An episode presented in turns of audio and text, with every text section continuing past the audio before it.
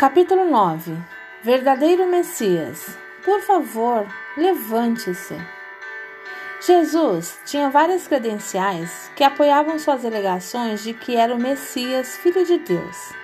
Neste capítulo, desejo abordar uma delas, que muitas vezes é ignorada e é das mais profundas: o cumprimento das profecias em sua vida.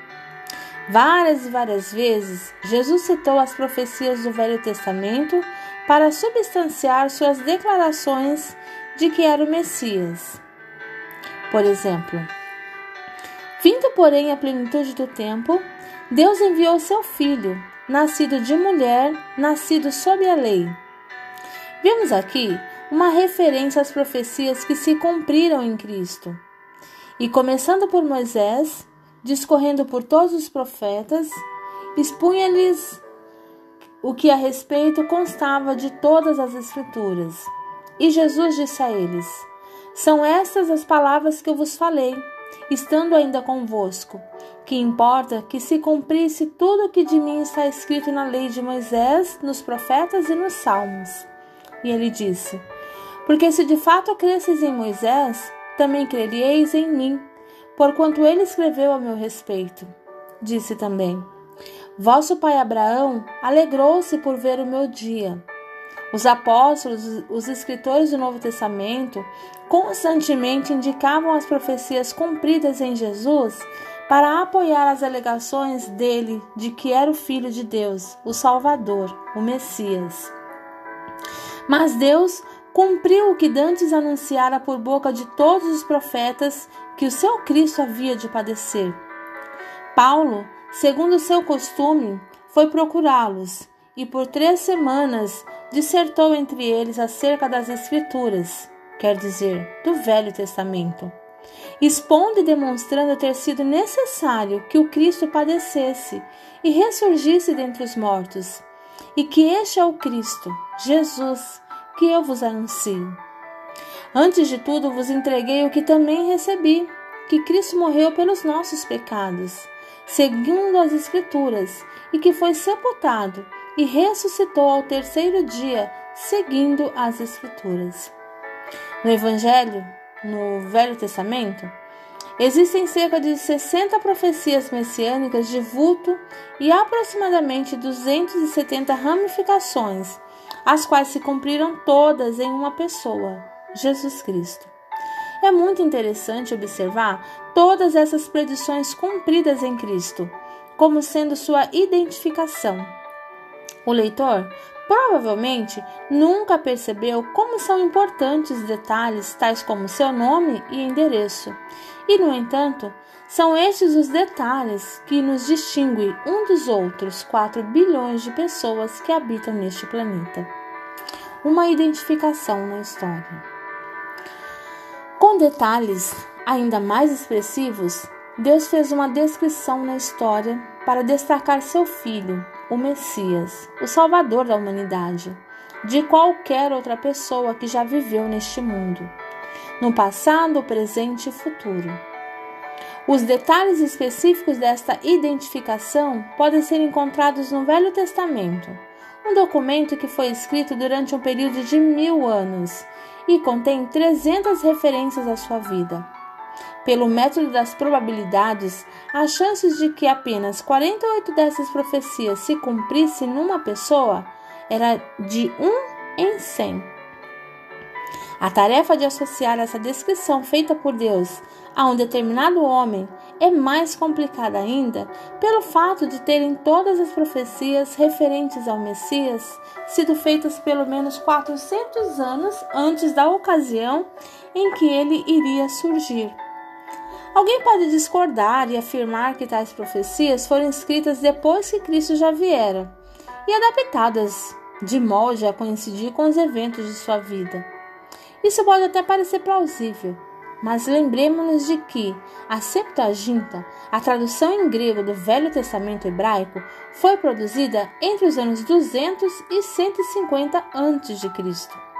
Essa tradução grega mostra que houve um espaço de pelo menos 200 anos entre o registro das profecias e o seu cumprimento em Cristo.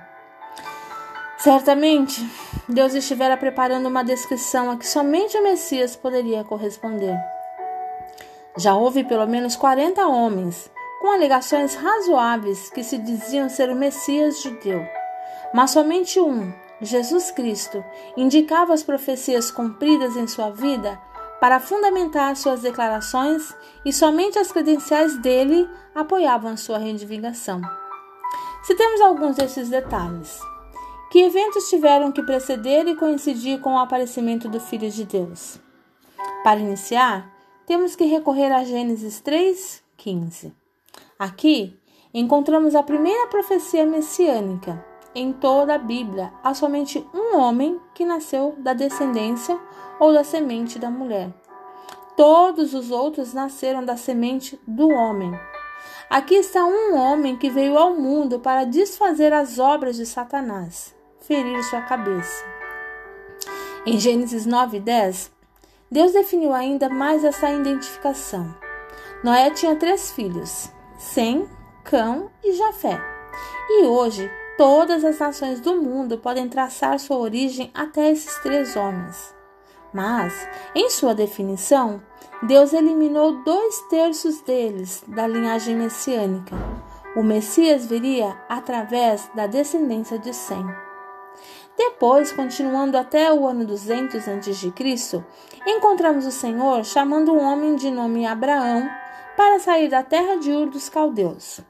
Com Abraão, Deus especifica ainda mais suas declarações, afirmando que o Messias seria descendente dele. Todas as famílias da terra seriam abençoadas através deste homem. Depois, Abraão teve dois filhos, Isaac e Ismael, e muitos dos seus descendentes são eliminados quando o Senhor elege o segundo filho, Isaac. Isaac, por sua vez, teve dois filhos, Jacó e Esaú. E Deus escolheu a linhagem de Jacó. Este teve doze filhos, dos quais provieram as doze tribos de Israel. E então Deus destacou a tribo de Judá, como a que continuaria a linha messiânica, eliminando assim onze 12 avos das tribos israelitas. E de todas as famílias da tribo de Judá e de Jessé, esta foi escolhida. É possível vermos agora a linha definindo-se mais. Jessé tinha oito filhos, e em 2 Samuel 7, do 12 ao 16, e Jeremias 23, 5, Deus eliminou sete oitavos da família de Jessé. Ficamos sabendo aí que o homem de Deus não apenas será da descendência da mulher da linhagem de Sem, da raça dos judeus, da linhagem de Isaac, de Jacó, da tribo de Judá, mas também será da casa de Davi. Uma profecia datada de aproximadamente 1012 AC também prediz que as mãos e pés deste homem seriam traspassados por cravos, isto é, seria crucificado. Essa predição foi escrita 800 anos antes de os romanos colocarem em prática a execução de criminosos pela crucificação. Isaías 7,14 acrescenta que ele nasceria de uma virgem, um nascimento natural, de uma concepção sobrenatural, um critério totalmente fora do planejamento e do controle humano. Várias profecias registradas em Isaías e Salmos descrevem o clima social prevalente e o tipo de recepção que este homem teria. Seu próprio povo o rejeitaria e os gentios acreditariam nele. Haveria um precursor para ele, uma voz no deserto, um homem que prepararia o caminho do Senhor antes dele. João Batista. 30 moedas de prata. Notemos também as sete ramificações de uma profecia, que define ainda mais o drama. Nela, Deus indicou que o Messias seria 1. Um, traído, 2. por um amigo, 3. por 30 moedas, 4. de prata, e que essas seriam 5. atiradas no chão, 6. no templo e utilizadas depois, 7. para a compra do campo de um oleiro. Em Miqueias 5:2, Deus eliminou todas as cidades do mundo, escolhendo Belém, uma localidade com menos de mil habitantes, para ser o berço natal do Messias. Depois, Através de uma série de profecias, ele definiu a sequência do tempo que distinguiria este homem. Por exemplo, Malaquias 3:1 e mais quatro versos do Velho Testamento definem a vinda do Messias para uma época em que o Templo de Jerusalém ainda estaria de pé, isto é, de grande importância. Quando nos lembramos que o templo foi destruído em 70 AD e desde então não foi mais reconstruído. A linhagem exata, a época, a maneira do crescimento, a reação do povo, a traição e a forma de sua morte.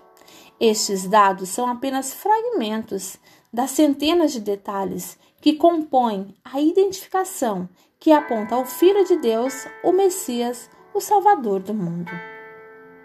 Objeção: o cumprimento dessas profecias foi pura coincidência. Ora, poderíamos dizer que tais fatos se cumpriram na vida de Kennedy, Martin Luther King, Nasser e outros, replica um crítico. É. É possível encontrar-se fatos de que são cumprimento dessas profecias na vida de outros homens, mas não todos os 60 principais e as suas 270 ramificações. Aliás, existe uma recompensa de um milhão de dólares para quem encontrar uma pessoa, à exceção de Jesus, em cuja vida tenha se cumprido pelo menos a metade das predições relativas ao Messias, apresentadas na obra de Messiá, em The Book Testament. O Messias nos dois testamentos. De Fred John Medill, da publicadora Christian Victor de Denver, nos Estados Unidos. O manuscrito de Spix fala a ciência. Foi detalhadamente revisado por uma comissão formada de membros da América Científica e pelo Conselho Executivo da mesma sociedade, e de um modo geral, pode ser considerado digno de fé e acurado com relação à matéria científica nela apresentada. A análise matemática nele incluída é baseada entre os princípios de probabilidade, perfeitamente corretos e o professor Stoner explicou estes princípios de forma adequada e convincente.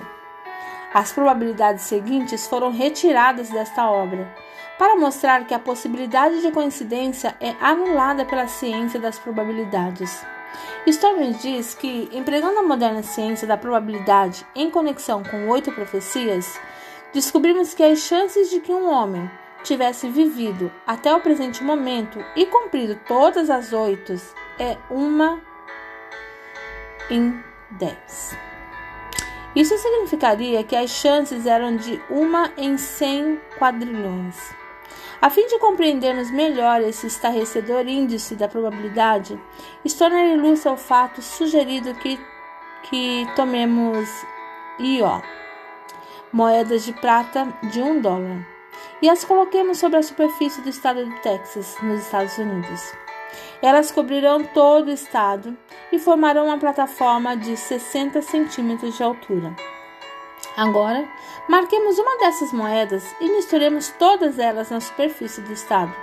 Coloquemos uma venda nos olhos de uma pessoa e digamos a ela que pode ir onde quiser, mas deve pegar a moeda marcada e mostrar a moeda determinada. Quais são as chances que ela tem de encontrar a moeda certa? As mesmas chances que os profetas teriam de haverem escrito aquelas oito profecias para vê-las cumpridas em um homem, desde seus dias até hoje, considerando que eles as tivessem escrito de seu próprio intento.